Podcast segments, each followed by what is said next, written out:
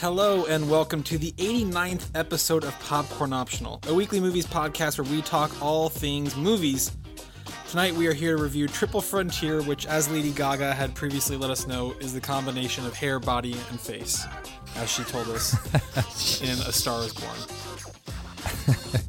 Well, it also reminded us that there's always money in the banana stand. There's always money in the banana stand. Wise words, Trevor. No, Triple Frontier is a new film from J.C. Chandor, written by Mark Boal, and stars pretty much all the bros. I mean, you got Ben Affleck, hmm. you got Oscar Isaac, you got Charlie Hunnam, you got Garrett Hedlund, and Pedro Pascal. So, you best This believe is a this is a bro out movie. I, I didn't what know No. who Pedro Pascal was before this, but he's awesome.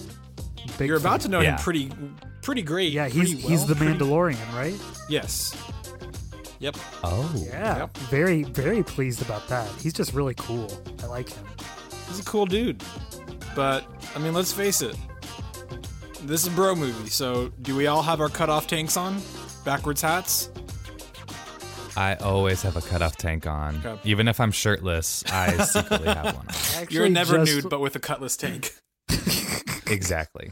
I I just lost in the fourth round of an MMA fight, so I think I'm ready. hey, but at least you have your tap out shirt on, so That's right. we got that that's going for us. My name's Cameron Selena, and I am joined by my co host Jake Brown and Trevor Allison, who are just the broiest Hello. of bros. That's right. Full disclosure, my wife made the banana stand joke while we were watching the movie last night, Mm, and I had to pause the movie because I was laughing so hard. that's Sarah, Well, represent. Yeah, Way to go. Love it. So good. Way to go, Sarah. Um, now, before we get into this, do we want to each give each other code names to call each other by this episode? You know, Pope, Red Fly, Ironhead. Listen, I thought for like half the movie that Pope was just his last name because you know that's a Mhm. name. It wasn't until I saw the Wikipedia page that I realized it wasn't.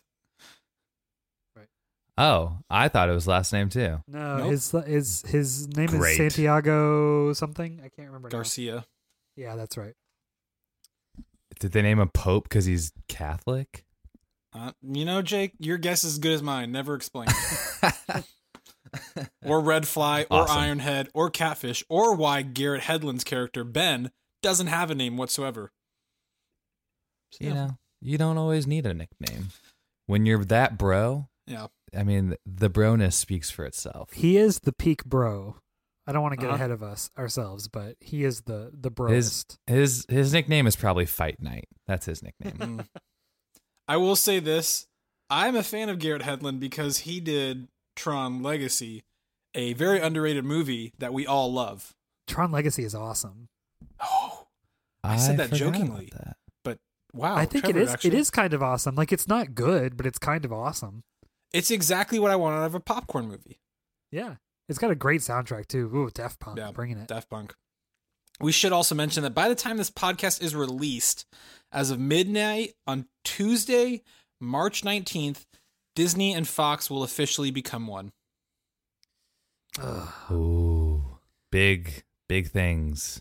So get ready to have a Marvel universe with the X Men. I I don't even know if this is a hot take, but my take was the MCU is getting along just fine without him. Although yeah, I- that's true. Scarlet Witch and Quicksilver are technically X Men. They just Yes. didn't get in the rights and whatever because they're Magneto's children. Although not in the MCU, they aren't. So whatever. I don't I don't think people have really like fully thought through how huge Yes. this is. Disney buying Fox. I mean, that's I, I can't. That's like the NFL buying the MLB or something. I like. yeah, I. that's a pretty good comparison. It's crazy. It's it's insane. Or the United States buying Canada. Apple buying Shots. Microsoft. Shots fired. it um, is like Apple buying yeah. Microsoft. that's exactly what it's like. It's it's crazy. It's crazy. Imagine if all Android devices were still Android devices, but they were made and sold by Apple. Essentially. Yeah. It's Hulu's gonna going to now be part of Disney or owned by Disney at least. Disney now has the rights to the original Star Wars, so maybe they release the originals. Who knows? I did read today. Fun fact about the the Star Wars streaming rights are owned by Turner through 2024. So the original six Star Wars films will not be on Disney Plus till at least then. Isn't it crazy how like rights just get distributed so randomly? It'll be like, you know what, we'll give you the rights to Spider Man, you the rights to this character, you get the rights to the film version of this character, you get the rights to the TV version of that character, and you get Star Wars on the internet. Because why the hell not? right and especially and especially for this i mean i know it's kind of silly to say but like a relatively small company like lucasfilm as far as the ip they had when they were an independent company it's Mhm. like george lucas was like oh yeah you can stream star wars for six years i've been wanting to add another guest house at the ranch yeah, why not? you know like like it's it almost feels like that for some of the smaller companies yeah. Yeah. He makes millions a year just off of the merch, so he's doing fine. Doing He doesn't just fine on that four billion. I will say, uh, uh, what, what a this is- life to live oh, This is a prediction. I would place a bet. I would feel comfortable placing this bet that New Mutants from Fox, the supposed horror film that's been delayed 15 million times, but is fully completed, will actually be released on like Netflix or Disney Plus. Yeah, I mean it Oh, doesn't yeah, look definitely. it doesn't look good, so that's where you put but what stuff they're gonna that's do not it good. they're gonna disney's gonna do what they do and they're gonna bring in under the radar someone to come fix it like whoever it was that supposedly did it to rogue one after gareth edwards was finished Uh, and it's gonna be a, be- a good movie because that's what disney does Yep, We'll just get Ron Howard again. Hey, Ron, we got another movie for you. You're not busy, are you? No, no, I got time. All right, let's go ahead and get to the 23rd class of honorable mensch. Uh, this is a segment that we do from time to time where we like to honor, commemorate, reward people who are above and beyond. And what I mean by that is if I knew nothing about a movie other than this person was involved, would I go see it? We call it the blind test. So I don't know anything about a movie except for the fact that Jordan Peele is directing it. Is it enough to make me go see it? My answer would be yes. I could know nothing based off of Get Out and, and you know, we're going to see us this week and the hype seems real. But between those two, I'd say yes. And, you know, Christopher Nolan, for example, has a film coming out July 21st, 2020. I know nothing about it, but I know that on July 21st, 2020, my butt will be in a seat watching that movie in IMAX. hmm hmm So, With other than that, maybe. maybe. We'll see. We'll see. Depends how old I am by then. How old will I be? I'll be 30. I'll be almost 30. Ugh. Oh, i'll be 30 Yikes. god Mm, we're getting old. All right. Other than that, there's two kind of minor criteria. Uh, they must have been in or worked on more than five films, and in order for them to become a mensch, all three of us must unanimously agree that they are worthy of passing the blind test. We've had some ups and downs. We've had some some great picks, but I would like to point something out. I have not had a pick go through and become an honorable mensch since episode 65 when we reviewed The Godfather. That was in August of 2018. It has been over six months since I have gotten a pick in. I have nominated Viola Davis, Samuel L. Jackson, Vin Diesel, Lucas Hedges, and Jon Bernthal, and I have been s- destroyed every single time. Well, so I here's mean, i tonight- think I'm going to go with a safe pick, oh okay and I will reveal that pick after you two reveal yours. So here we oh, go. okay oh wow, okay. Jake. All right, I'll got? start. This is somebody who, you know, he's not always in a home run of a movie, but he always makes you smile and always makes you laugh and has a surprisingly good dramatic side to him, a good emotional side to him. But really, you, you see this you see this person's work for the laughs. You know what you're going to get with this person and it's always enjoyable. And that is the incredibly talented Jack Black. Hmm. Hmm. Um. Jack Black is somewhat fringe for me. This is this is an interesting one. You put somebody up there that's very like that's very on the edge for me. Like I I feel like I I could go either way. I'm looking through his filmography right now and he's always entertaining, but you know, part of being a mensch is also picking movies that it's uh, like are interesting and that you I want to go see them no matter what. But Well, again, I- Jack Black. I somewhat agree with that. I think part of being a That's the mensch is being able to take something that would be fringe, but like your performance elevates it. Like, for example, something like Jumanji. Jumanji was pretty good, but a lot of Jack Black's humorous moments in the film, for me, bumped it up to like, you know what, that was fantastic. Or his voice work in Kung Fu Panda. Um, even his his most recent this is going to sound ridiculous. His current YouTube channel called Jablinski Games, where he makes fun of YouTube gamers, and it's hilarious. It's absolutely hilarious. I was actually about to ask that, Jake. How much of Jablinski games have you watched so far? I've watched a few videos. It's pretty funny. Uh, I haven't seen any of that. I didn't. I didn't know that it existed, but I'll have to look into that. Yeah. The fastest growing YouTube channel of all time. Or the quickest to reach a million? I don't remember what it was. He broke some sort of record though with it. Trevor. Trevor. so, so Cam, what did you say? I'm I'm kind of on the fence. I'm taking some time to think about it because I'm looking through his filmography and trying to count like there's obvious films like School of Rock that it's like okay, that's iconic. And Nacho Libre I'd put up there. I love King Kong. Maybe that's a Peter Jackson thing. I think he's pretty great in that. Yeah, I And think I'm trying to look through, but it's like I can't. Oh, Tropic Thunder, he's pretty great.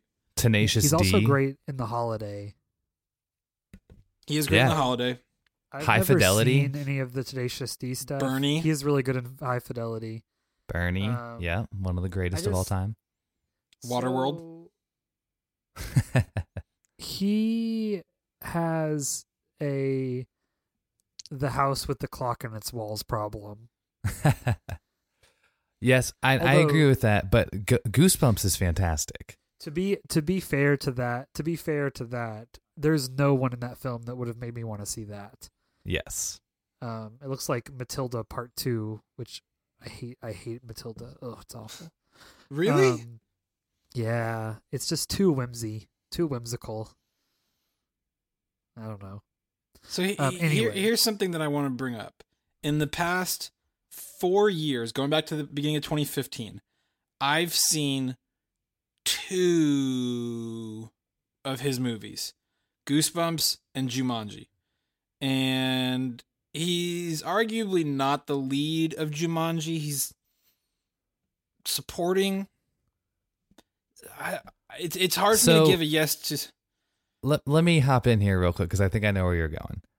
Okay. he he has made it clear in the media that as his children have gotten older and like able to watch the things that he's working on he's taking on an active role in creating children's media um that he like wants his kids to watch and have fun with and so that kind of explains like over the last like 5 to 6 years this shift more into like the kids film not so high quality performances.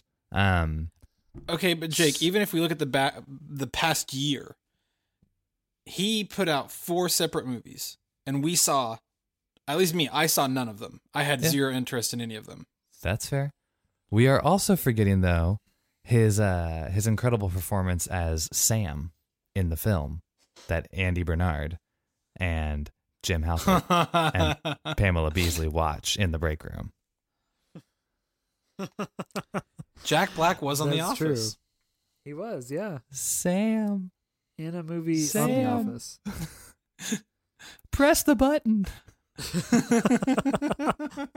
Press the reverse button. Is there like an automatic in for Office people? Do can we just nominate the entire cast and be like, if you were ever involved in The Office, you're a mensch. That's Straight that's a up, broad swath of people. Creed Bratton, Ugh. mensch. This All right, is- vote on it. Yeah, this Go. is this Just is a tough on one it. for me. I, I really like Jack Black. I actually wish I know Jake. You talked about him pivoting more towards kids stuff. I think he's better at being serious and emotional than he is at being funny. Um, I Yeah, love. with his, I mean, I love his serious roles where he brings some humor to it. Um, like the Nacho Libre kind of thing is is fun, but not really his best. I don't think. Yeah. Um, but oh, I think he's I think he's uh, Minchie for me. Talented, great, but just not enough on his own to bring me to something. Okay. I would agree with that. I'm with Trevor. So Yeah, Unfortunately- he's, he's definitely like the Allison Janney, like talented. I love him, but not enough on his own. yeah. Okay. All right. Well, Trevor, your pick. Okay, so until I thought of this person, my pick was going to be us not doing this for like a year because I'm running out of ideas. Um, so maybe that's something we should evaluate. um, I like thought this point though, when we're when we're getting to the harder picks. That's like you really kind of have to dig to get somewhere. Right. I think that's and more so- fun than the like. Okay, I nominated Christopher Nolan. Jake nominated Steven Spielberg, and Trevor nominated the Coen Brothers. okay, there we go. All in. Yes, of course. Yeah.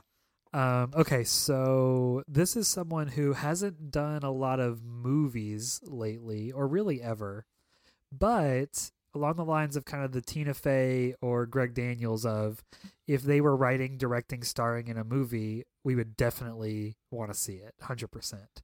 And this person is America's fun aunt, Ellen DeGeneres. Oh wow. Huh. Hmm. She's just so fun, you guys. She's so joyful. America's fun aunt. What a great Yeah. nickname. Like if like if Tom Hanks is America's dad, Ellen DeGeneres is America's fun aunt. I would agree with that. Um, I'll go ahead and give give my thoughts.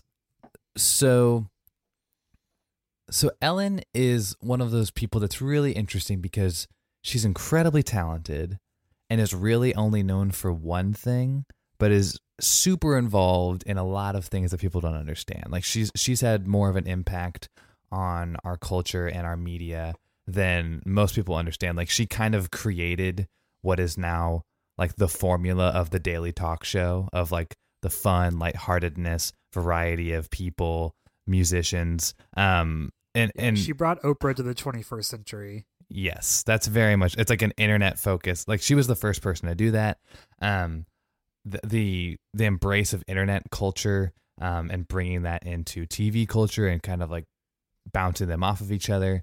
Uh, and she produces a lot of things. She also had a fantastic stand-up special last year called Relatable on Netflix. Um, so for me, it's a yes. I I think for me, it's more of like a lifetime achievement award vote because of the impact that she's had.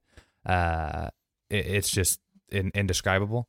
But I would love to see her in more like straight TV and movie stuff. Like I think that that would be really interesting. Did you guys? I, so you know she had her own sitcom, hmm um, just like for one season, I think. Um, did you guys know that Jim Gaffigan was in it? Hmm. I did not know that. Did that. not know that. I did not. It was just called Ellen. She played. Um. Oh no, wait. Sorry. She has. She's had. That was her show that lasted for a while. There was one. Sorry, I I forgot what it was called now. Um. So there was Ellen. That The was Ellen on Show? for- maybe it was. Yeah, the Ellen show is the one that Jim Gaffigan's on. Yeah, it only lasted for one season. Um, back when they, you know, just and it was so it was it was created by Mitch Hurwitz of Arrested Development fame and Carol Leifer, who was a staff writer on Seinfeld. Um, Hmm. so all of that kind of makes me want to watch this show that somehow got canceled after one season. It was canceled because she came out as a lesbian. oh, really? Is that why it was canceled? Mm-hmm. Because people were like, "Ew, no, what?" All right. Well, maybe it's funny. I bet it is. It probably is pretty funny. Also, uh, her role is Dory. We can't forget that. Right. Fantastic as Dory. Uh, so let me just say this: Ellen as a daytime host, person, all that, great, love her. She's awesome. Probably, if I had to pick like a daytime talk show host to watch, um, you know, it'd be between no, it'd be her. Not even gonna make a joke about it. It'd be her. She's great. And uh what I'm wrestling with is whether or not that's enough to make her a mensch, and I would say yes. I would say yes in my eyes because I think that she is very talented. Maybe this is like a heart pick. Maybe this is one of those like you're But such a good person that it's like, like- I want to support whatever you're involved in. That like, makes how intrigued would you be if she like if it came out that she was writing and directing like a semi autobiographical movie about her life or something like that?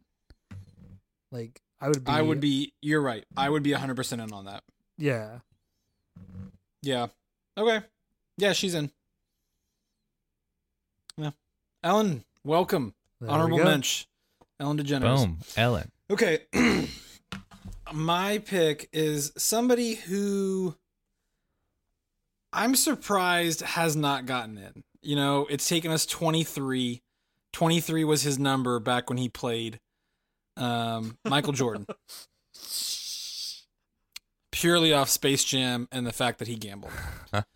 no. Um, no, I really am surprised that it took us this long. He's somebody who there was a streak there for a while where I would consider that he was probably my favorite actor at that time. And he's kind of been a little bit more quiet the past couple years. He hasn't done as much. Um, he's still super talented, and I could list off a handful of movies right now that he's in that I, I would be like, I'll sit down and watch that movie tonight because he's just incredible. And that is none other than uh, people's best looking man of all time, Brad Pitt. So Brad Pitt is this he's kind of this Hmm. weird character of like kind of generally accepted as like a first tier movie star, but he doesn't really very often have like typical leading man kind of roles. I would don't argue against that. And I would say that he's had some very like he's he's probably the lead. Like uh, I would say that he's co-lead in uh, Fight Club. He's the lead in Seven. Uh, you could even look like more recent Inglourious Basterds. He's the lead. He's, yeah, but he doesn't I don't know. It, they just don't seem like he's the lead in have Assassination that, of like, Jesse James by the coward Robert Ford. Nah, that movie's about Casey Affleck. Lead about Um, Moneyball. Lead in Moneyball. Moneyball. Moneyball. Yeah. Lead I mean, in I just- Fury. I just, I don't I don't have a problem with him. He's just a really I don't know, a, a really kind of interesting character. I'm sometimes not sure if he's a great actor or a terrible actor. Mm, Um shots fired. I don't I just So, Trevor, let me. Are you before guys about to your decision, know I'm Brad gonna- Pitt? uh, I'm I'm working Whoa. through this. calm your tits. We're about to get into a fight. So, I- I am a big fan of Brad Pitt. Um, not only is he just the most gorgeous man in the world, um, but he he okay. So I'm gonna I'm gonna read you some credits that he has been a part of, um, that you might find interesting. Uh, The Departed, Tree of Life, Moneyball, World War Z, Twelve Years a Slave, Fury, Selma, Big Short, Moonlight, Okja. Uh, what else? Beautiful Boy, If Beale Street Could Talk. Um, those are all the films Vice. that he is a producer or executive producer on, not even acting in. And so I think Brad Pitt, for his acting performances alone, probably would be a no. Ooh. But he's made this turn in the last like six years of his career where he's become one of the most influential and powerful producers in Hollywood.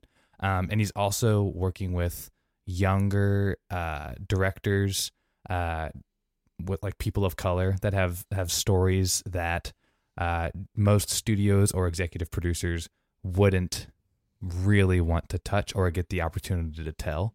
Um, that that also includes, I think, like four or five Best Picture nominations of the last three years. So, dude's on fire. So for me, uh, it's a yes, Brad Pitt. So if it's Brad Pitt eating on screen, it's definitely a yes. um, no one, and I mean, he does it. I mean, most famously in Ocean's Eleven, I guess. But but in any film in which he's he's just like a a mesmerizing eater. Like I don't understand it. It's it's very weird. it's very uh, it's a very strange talent. Um, yeah, it's it's a yes for me. He kind of has that, um, that Tom Cruise thing of where like every movie he's in is like it, at the very least entertaining. Like he's Mhm. just not in movies that Mhm. are like bad or unwatchable. Um and he can also be very hilarious when when it calls for it. Um uh Mhm. so yeah, I, I think I think yes, it's he's um not always in the kind of movie that I want to see, but I'm always pleased by by his presence. Okay. Well, Brad Pitt, Ellen DeGeneres, welcome. Welcome, welcome. Very proud to have you. And Jack Black, we love you, but we are sorry. So that's all we have. Let's be real though. Out of all of the people that might actually listen to this, it's Jack Black. I So know. we just screwed ourselves. Yes, we definitely did. I cannot wait for the next Jablinski Games video where he just rips into us and then we shut down the podcast because of all the hate mail that we get. Listen, So- him ripping into us would probably be really good publicity for us. Probably the best we've Oh, ever had. absolutely. Did you guys know that Brad Pitt cannot enter China because of his role in Seven Years in Tibet? He's banned from being in the country of China. Oh, that's so cool. that is so cool. Yeah, that is so cool.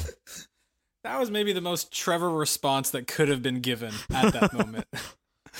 He's banned from China. Oh, man, that's so cool. I wish I was banned from China. All right, Britta. I'm kidding, Trevor. Um, yeah, I don't know how else to end that. That was pretty, pretty perfect. All right, let's go ahead and get to our review of Triple Frontier, the newest Netflix movie. I mean, uh, does that count? They've probably released a couple since then. This was I released. mean, last how would we even know? even if you're Yeah. on Netflix, it doesn't necessarily tell you that something new just came out. Do you ever think about like how many movies they drop that nobody like? I'm curious, like, what's the most recent? What's the movie that's released this year that that no like has the fewest views? There has to be a movie that like n- like hardly anybody's watched that's just sitting there. Yeah, if their their viewing stats being publicly available would be incredibly interesting. Netflix has had an interesting past couple of years, especially this past year with, you know, they had arguably two of the biggest names in directing direct films that ended up on their platforms exclusively. You had the Coen brothers direct The Ballad of Buster Scruggs and then you had I think their first nomination for best picture in Roma from Alfonso Cuarón and he won best director. I think it's I don't know. Uh, I should, probably should have looked this up. I don't know if it's the first time that a Netflix film has won a, an Oscar, but it seems like it. Uh, I would have felt like it was a bigger deal. But even beside that, they've had big people working on their platform now for a little bit. You have Steven Soderbergh released a film last month called High Flying Bird. Ava DuVernay's documentary 13th has been on there for a couple of years. Dee Rees' film Mudbound was two years ago. Was that last year or two years ago? Either way, great film. Yeah, 27. Garrett Hedlund. Yeah. And then even this past weekend, David Fincher and Tim Miller, Tim Miller, who is the director of John Wick and Deadpool, I believe, uh, just produced an animated anthology series called Love, Death, and Robots. So, and then one of the biggest directors of all time, Martin Scorsese, has a film coming out on Netflix later this year. So they're doing big things. It's, I feel like we are past that point where we are looking at Netflix films as like, okay, nobody big ever does anything on Netflix because clearly that's wrong. They've had big budget movies like Mowgli and Bright, even though they were, I guess, critically panned. You don't know if they're commercial flops. Netflix claims that Bright is one of the most watched movies on Netflix of all time, but who knows? They also have Adam I- Sandler doing I his garbage believe series. I believe that. But how much of that is a hate good. watch that people wouldn't go to a theater to hate watch? Like People there's this Will weird Smith. thing with Netflix where you're already paying for it, so you're gonna of course watch it. Like if you had to pay ten dollars to go see it, I seriously doubt as many people would have hate watched it. Also, that Bastille song is is a real banger. It's so good. Um, even within the past year, you had films that kind of worked their way into the zeitgeist with, you know, Bird Box had its moment, whether it's the stupid challenge that it created or just the intrigue behind the movie. And then there's, you know, romantic comedies that have started to make their rise, set it up to all the boys I've loved before that were some of the most watched movies on Netflix, uh, Netflix original or not last year. So there's a lot that Netflix has going on, but at least for me, there is still a big difference between the two. And so I want to I want to put this question out there and I have a certain answer, but I want to get your guys' opinion before I give it. But what's what's the biggest difference that you guys feel like between a Netflix movie and a traditional movie released in a theater outside of obviously the screen size or the audio? What's the biggest difference between the two? Hmm. I mean, for for me, I, I have joked about this texting with you guys this week, but it's part of it is like the build up to a movie. Like I didn't know Triple Frontier existed until like last Wednesday. Um, there's just like almost no marketing that happens. Um, I mean, we uh they marketed Roma a little differently, I think, because Alfonso Cuarón carries weight, and they they knew they had an award contender on their hands. Um, so that's kind of a really a really weird thing. There's also the big difference is is usually like Netflix spends a lot of money on their stuff. So everything they make looks good. Like aesthetically it looks good.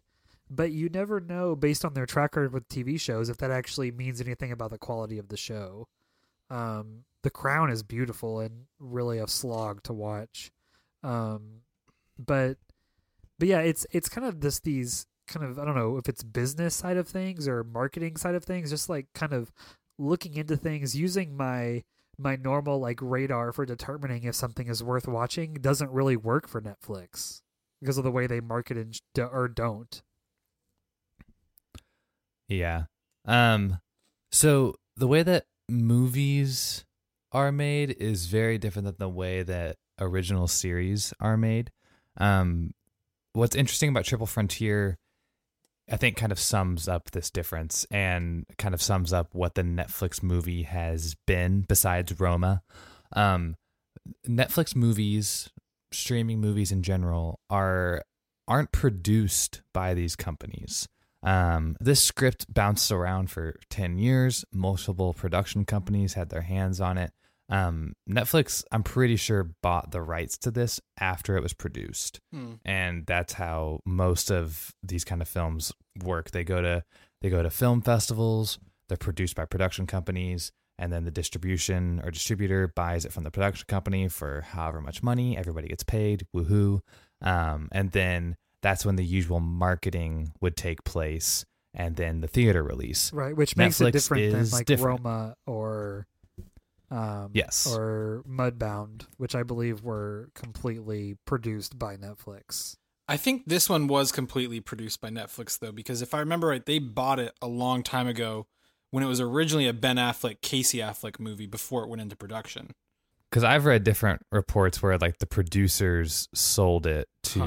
Netflix. Okay. So who knows? That's part of like the interesting thing about this Netflix. Netflix is like a black box, you know. It's stuff goes in, stuff comes out. Who knows where it originally came from? Who really knows what made it? It's just kind of like this unknown thing. Um, and because of that, Netflix, I think, takes takes risks on movies where other studios would maybe pass, or a smaller studio would would pick it up. This feels like something that like Annapurna Pictures could have done and done a lot better. Mm-hmm. Um, and Netflix instead, I think, buys the rights to it and does it in a way that like really any other studio would have done it. And it's just like, meh, it's fine. So that's kind of what the difference is to me is unless you get someone like Coen Brothers or Alfonso Cuarón um, and give them like a $100 million budget and total creative freedom, this is the kind of stuff you're going to get. This may be a little bit millennial of me. But one of the biggest differences for me is when I go to a movie theater, like everything's away, I am focused on the screen. When I'm at home watching a Netflix movie, I'm somewhat distracted by what's going on. Me, I have my phone. I'm like, if I pull out my phone, no one's gonna bother me, and it's maybe that's a problem with me. But there's this like disconnect that I always feel with Netflix movies. that isn't there in like a true theater experience. I don't get wrapped up at home as I'm as much as I do in the theater. And I don't know if that's a purist thing of like I think movies and theaters are better or what. I do think movies and theaters are better, but I think that there's some sort of magic lost by only watching a movie at home. Yeah, for for me, it's it's any kind of tension that's built up Yeah. is not there because there's always an, an e- like easy release. Um, like this movie, I was really kind of I was really tense trying to figure out what was going on, where we are in the movie, and I like paused it and I saw that I'm like 54 minutes in, and I'm like, oh okay, there's still a lot left to go. You know, when you're in the theater, you kind of are like, I have no idea what's going on. Like, how long is this movie? How much longer do we have? Like, you don't know. I think that it matters more for for intense movies than for lighthearted movies. Um, I did not mind watching Set It Up on my TV on Netflix. That's Um, true. I, I, would not with have that. gained any, and I love Set It Up, but I wouldn't have gained anything from it in the theater. But Roma, um, something that looks that good should be seen on the biggest screen possible anyway. And Bird Box would have been a little bit more terrifying in the theater, I think. Um, Mm-hmm. it would also have been more terrifying if it had been made better, but that's another story. um, but but yeah, I think there there's definitely something missing. I don't think it it makes the movie that different, or our appreciation of it different, but I think that the viewing experience is definitely different. Yeah. I mean, there's a reason why Transformers movies do so well at the box office is because it's you're going for the spectacle of what a theater can offer.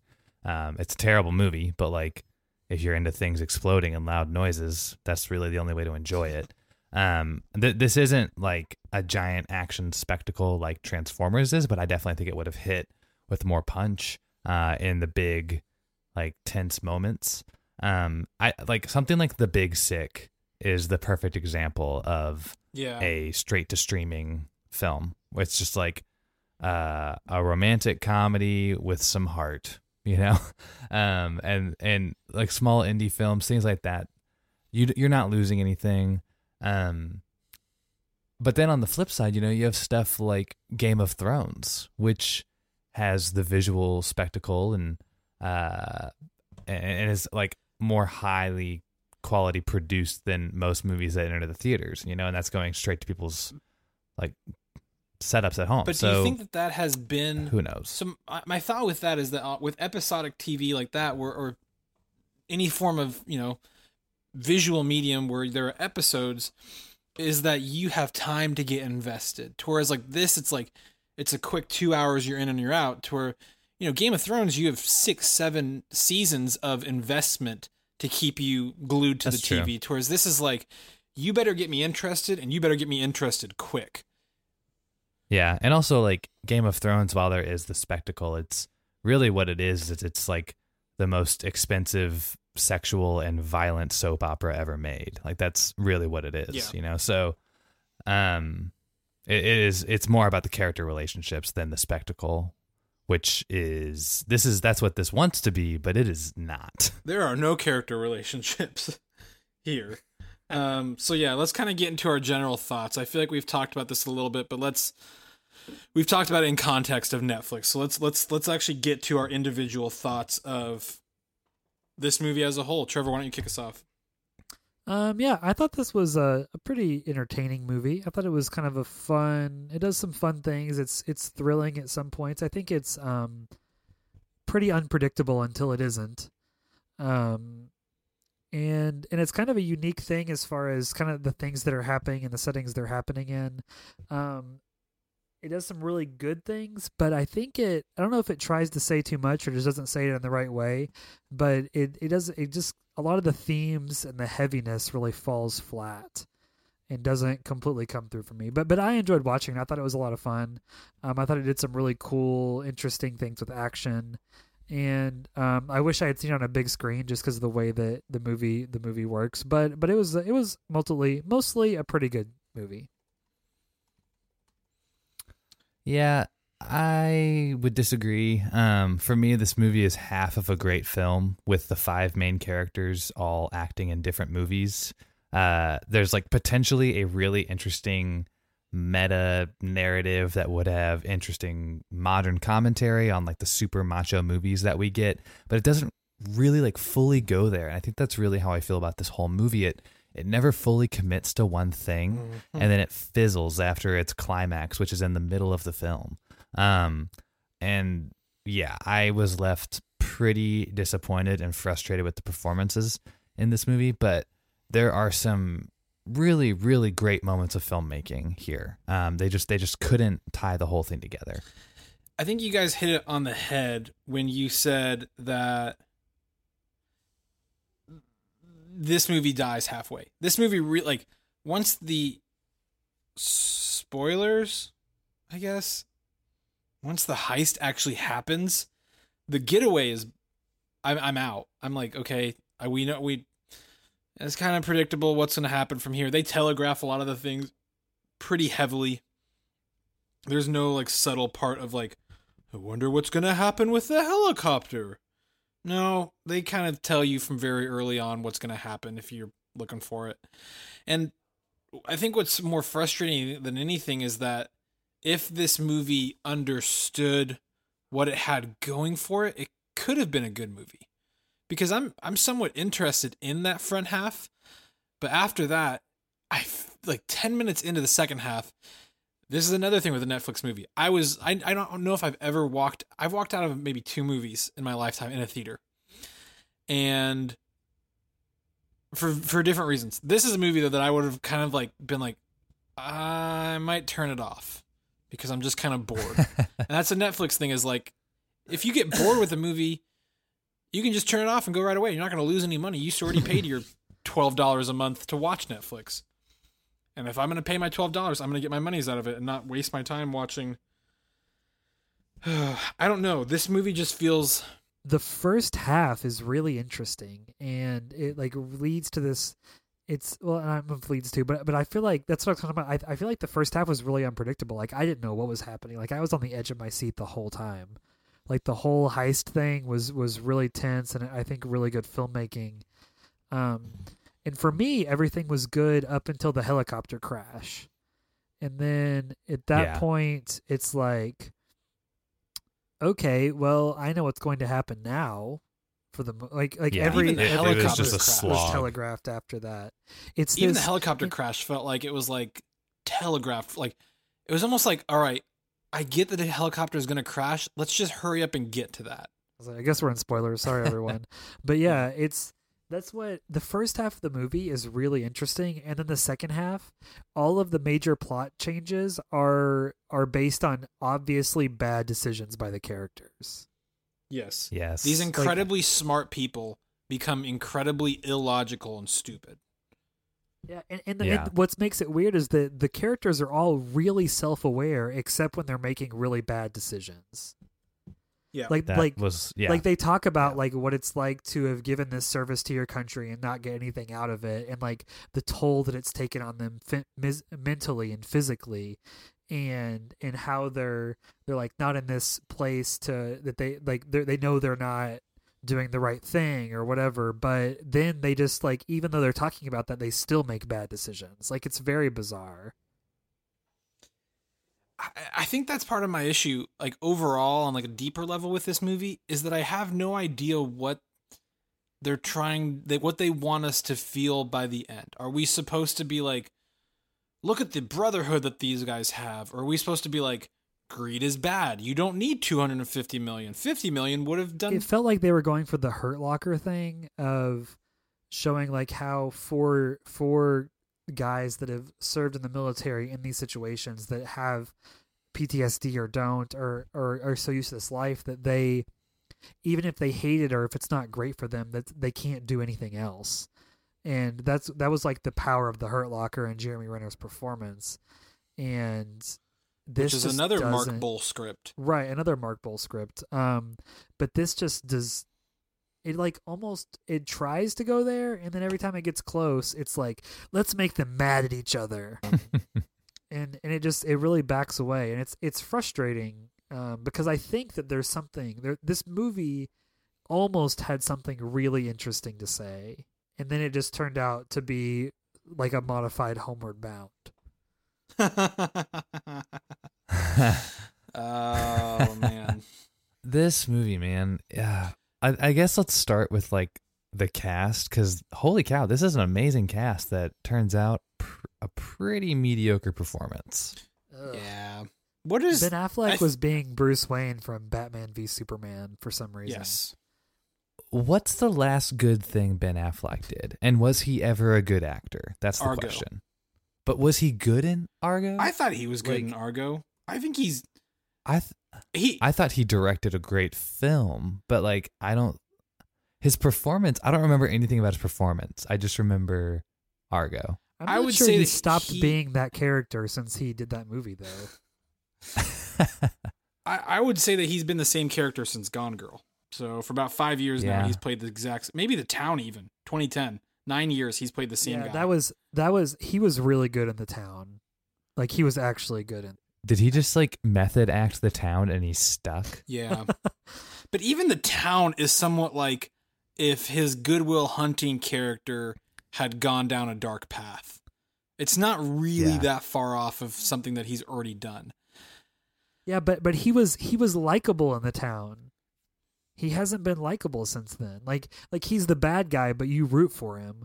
Like 'Cause you John wanna Hamm know what is happened clearly the bad that? guy, even though he's the cop. He broke up with Jennifer Garner. That's right.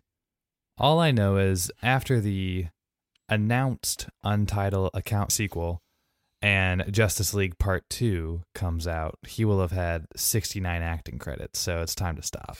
that's that's that's the most bro thing you can do yeah, except for the fact that he's based on this movie. officially playing Batman. We will never see him play Batman again. Will we though? Who knows? I really think He keeps flip flopping. He came out and did a whole like interview I mean, about it. He had yet to talk like publicly. cl- I mean, based on just this performance alone, you can tell he's done. Like he's done with life. He's he's he's phoning it in. I'll, I will say, with regard to this performance, that the best work he does is when he's trying to sell a condo to those people half-heartedly, and that made me think that I want to see Ben Affleck in a black comedy about a condo salesman who never makes a sale. Yes. Like I would watch that movie. yep. That would be a great movie. He's had such an interesting career because he started off like one of the first things he ever did was win an Academy Award for Good Will Hunting. And then, you know, he did some weird things, Like, after Daredevil. being in Kevin Smith movies and Yep. Dazed and Confused. Yep. Then he did Gigli with Jennifer Lopez.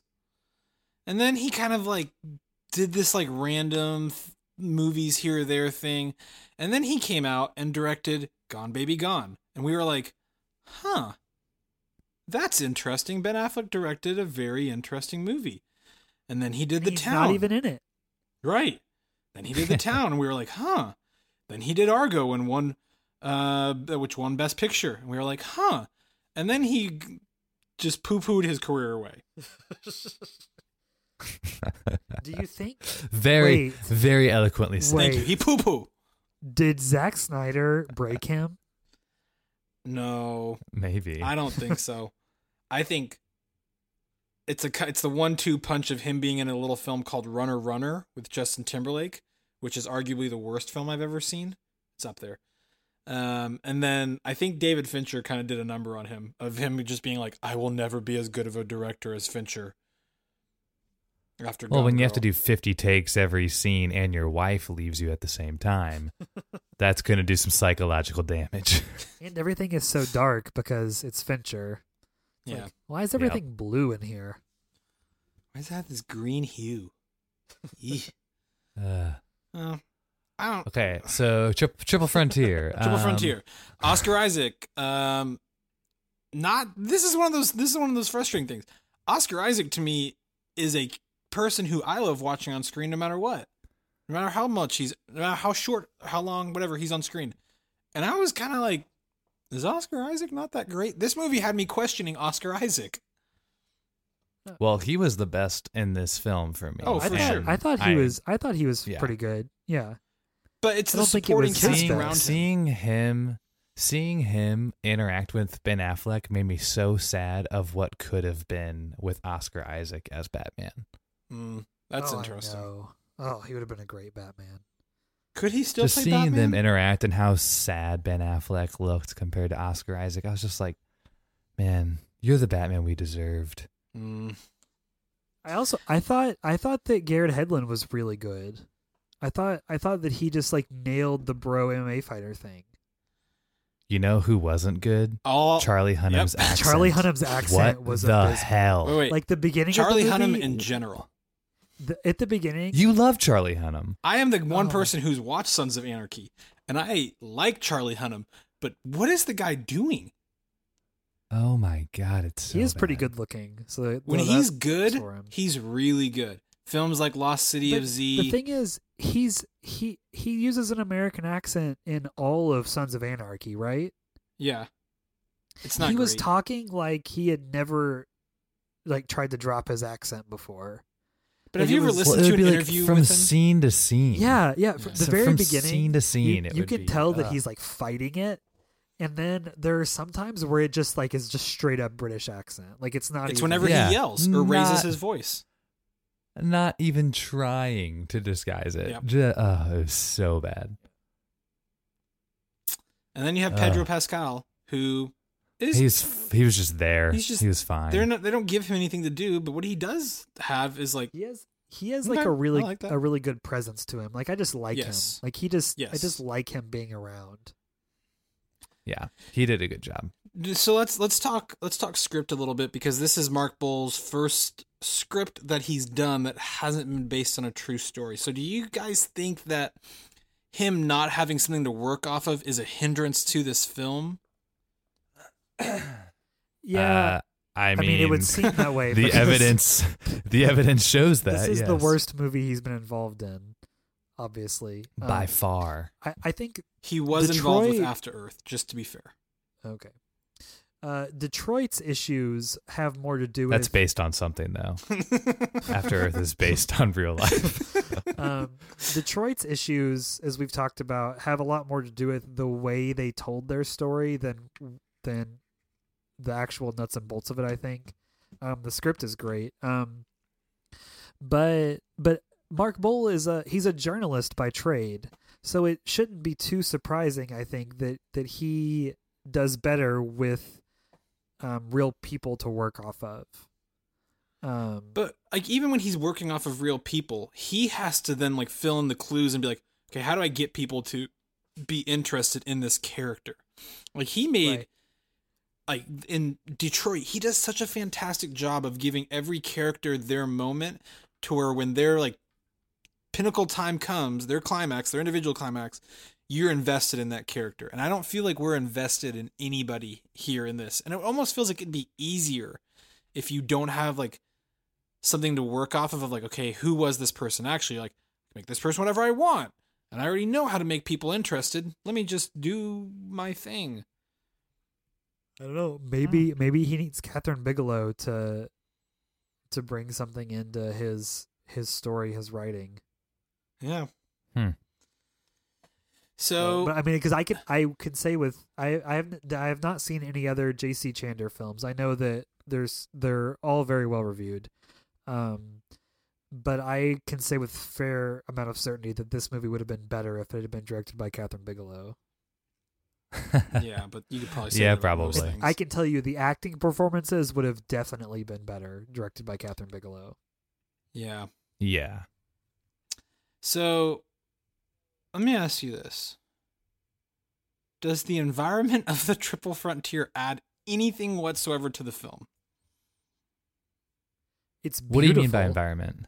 Like, could this film have been set in Hawaii and been off of, or in Well, Thailand? They shot it in Hawaii. oh yeah, Um, but could this film have been set in Thailand and been like? It always like so. For a film that titles its movie after its environment, I would hope that there is something more geographically linking this film to that place than just like it's a drug cartel, which it's like Yeah, that they could have been anywhere. They didn't do a great job of describing what they were doing geographically, except for we have to get over the Andes over and over Right. again. which like it just feels like the laziest thing to be like hey you guys want to know what's really cool there's this place in south america where three countries come together and there's mountains it's a triple frontier oh i like that oh let's set the movie there when it's like this movie could have been set anywhere, and you could have made any excuse for why the plane crashed. It could have gotten shot out the sky, and you would have the exact same effect. Who cares? It just feels like the laziest like writing. I definitely think that like you could have said it in other countries, but I do think that setting it in like Central slash Southern America uh, is important because of America's influence, uh, especially like covert operations to undermine authority or to take down drug cartels or to help drug cartels depending on if the drug cartel is against the government like uh, right. I think that, that that that's an interesting concept that I wish they had explored more but I think that that does kind of like Well- root it in quote realism a little bit I think that bringing that in would have helped explain the triple frontier thing because you have yes um, with Colombia, Brazil, and Peru, you have three countries that have pretty different relationships with the United States. Um, Mhm. And as a result, the United States military. Um, but I mean, we even see, and we kind of touch on that with the people in that small remote village even know what the DEA is. So we see that there is that that influence, that American presence, but again, it's one, another one of those things where this movie could have said something, but it decided to say a tiny bit of everything, I guess. Um, instead of So, what to do you think this movie thing. is trying to say? okay so I know this we like, is like really the only question that I have an answer to okay. because I, I thought a lot about this. So th- this movie's trying to say a few things poorly, but what's what's interesting is like the men in this movie are not good people, and they do mostly bad things, and like their their quote bond of brotherhood does not absolve them from the moral bankruptcy and and greed that they have in this film. Um, it, the movie is really good when it makes that plain like when it when it complicates the narrative of like quote men who serve this country are deserving of respect. Like that that is a really interesting idea of like these guys are the villains and like a country's interests can be self-serving. And like when they're focusing on that story on the interweaving of these men's past fighting for their country and now them fighting their flaws um cuz well that's what these guys are is they're they're retired special forces uh with with serious flaws and those those flaws make them interesting characters because we can relate to them and empathize them even though they're they're villains. Like this going through this means no more struggling for money no more embarrassing yourself in front of their children. Like they took bullets for their country they took lives for their country they deserve more than this. Like that's an actual quote from the movie. Um i i think that's what this film is really trying to say is like these men deserve more um but by doing that you're crossing a line and you're no better than the men you're taking down which is then like an interesting analysis of american imperialism and its like devastating effects on the individuals and and the, the countries that it ensnares in its web and it, that's the problem is this movie is saying so many things like just touching on them and then skipping to the next topic as fast as possible without like no let's go let's go deeper and like into i want i wanted them to like get the money get back with the money and then that doesn't solve any of their problems. Like i th- that's more interesting to me than like we went through all of that and it doesn't even matter. And at the end we're going to sit around a table and rah rah rah brotherhood. It's like no we're back to where we started Noth- nothing changed except for a guy's dead yeah, The guy it- who it- is it arguably really- Like the really selfish, really really selfish Right. character. the guy who created the most Yeah. problems for the operation in the end. yeah Um, yeah, it really. This is an interesting thing that that I kind of think about quite a bit, especially with the way that people talk about um, those who serve in the military. This this idea of are you a hero just because you serve your country? Um, and and kind of what are, do those two things mean the same thing? Do they mean something different? And this kind of like you were saying, Jake, goes along those lines.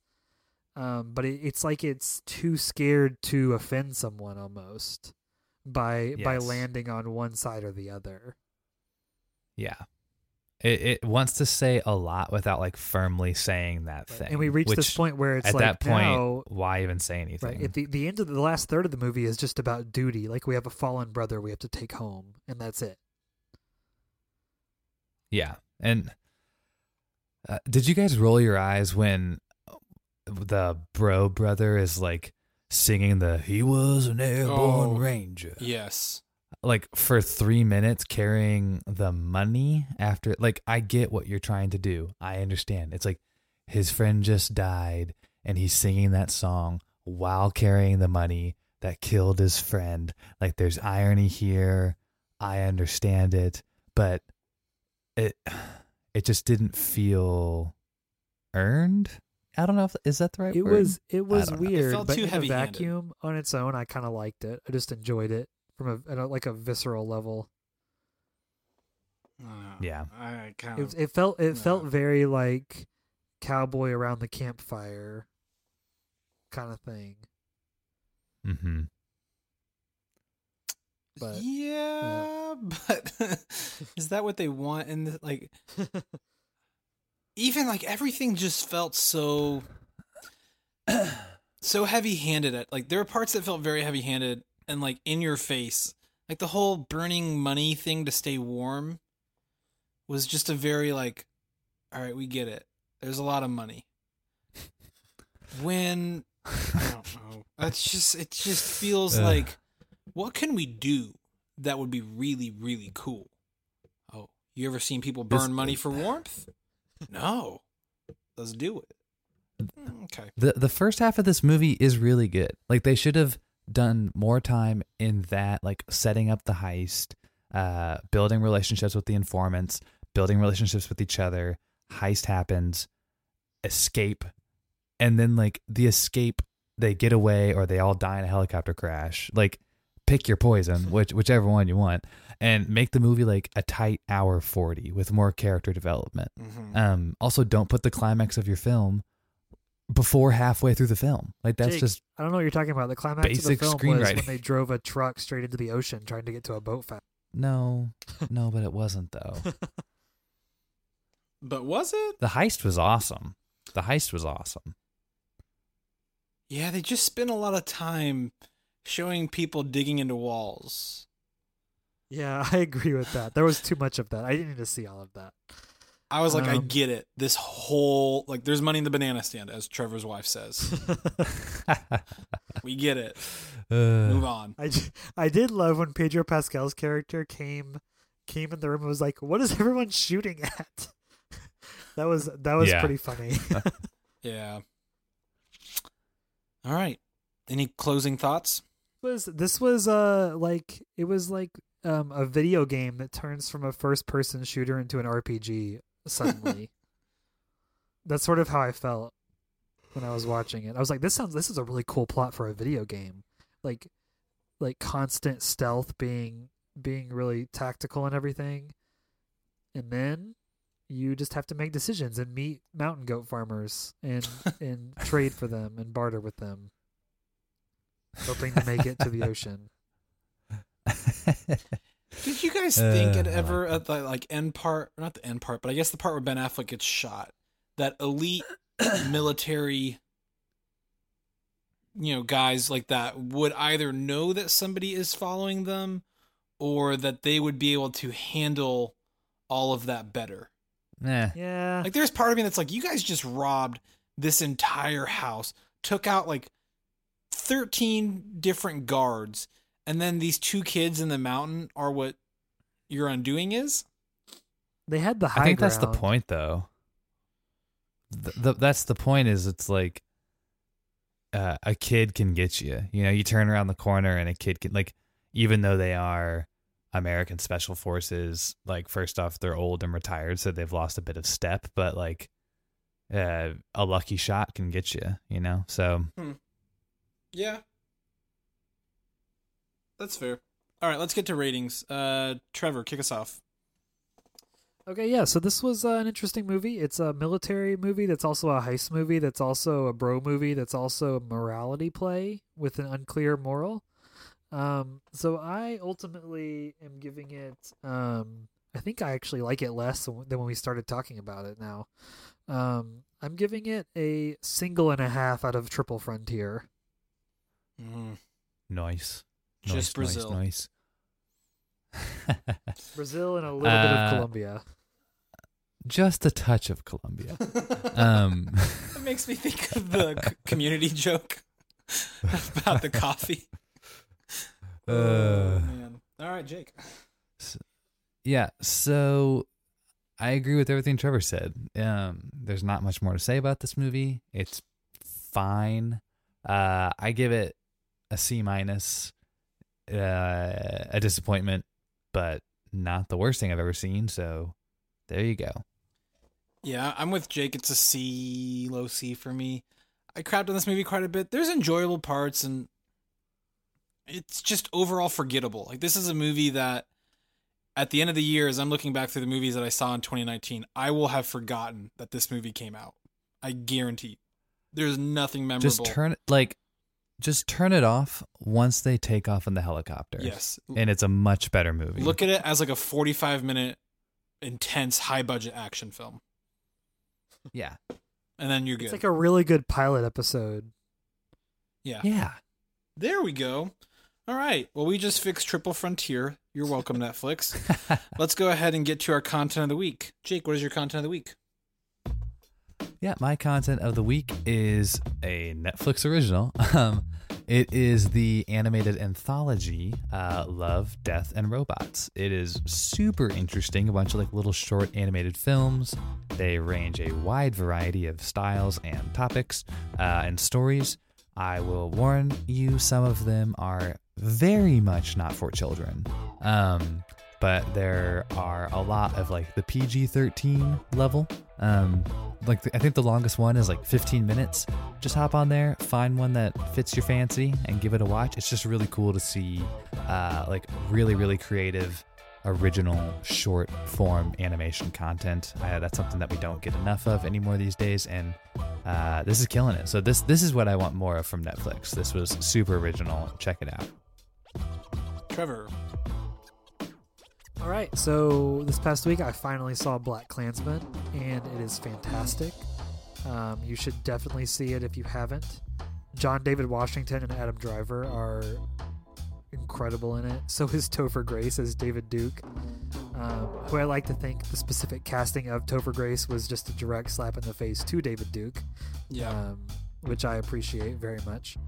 Um, and um, so yeah, see BlacKkKlansman. It's really great. Um, one of Spike Lee's best works, I think. Um, also, um, I don't know if we have we ever recommended a beer on here. Have we ever done that as a content of the week? I don't think so. Oh, We've recommended no, rides. We've it. recommended musicals. We've never recommended a beer. All right, so I'd like to recommend. Um, it's kind of hard to get in this part of the country, but I'm drinking from one of my my glasses right now from Maine Beer Company in Freeport, Maine. Um, their slogan is "Do what's right," so you got to get on board with that. They have this beer called Lunch, and it's really good. It's um, it's an IPA. It's pretty strong, kind of fruity, um, really tasty. One of the better IPAs you'll ever have. So um, if you ever see that Lunch by Maine Beer Company, it's very tasty. Nice. Um, I'm going to recommend, well, something I've talked a lot about in this podcast, you guys are probably tired of, but Free Solo is officially available to watch on Hulu. If you have Spotify, it means you have Hulu, so it means you can go watch it. The film that won Best Documentary this year's Academy Awards.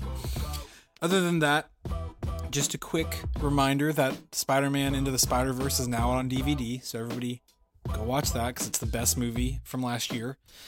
And then the last thing I have is a podcast, and I know that like narrative fiction podcasts are kind of divisive, but there's one called Wolverine: The Long Night, which is like a Marvel podcast that I'm halfway through and is very good and very well done. Uh, it's it's entertaining and it's got a great story. It does a lot with like the Wolverine character, Richard Armitage, who plays Thorin in the Hobbit movies, and he's in um oh what was that show about Hannibal Lecter? Hannibal. Is it just called Hannibal? Was it called Hannibal? Hannibal. I think so. He was in that. Um, he's been in a bunch of other things. He had a cameo in First Avenger. and he's a great actor, and his voice is Wolverine in this. So, yeah, have either of you guys listened to that yet?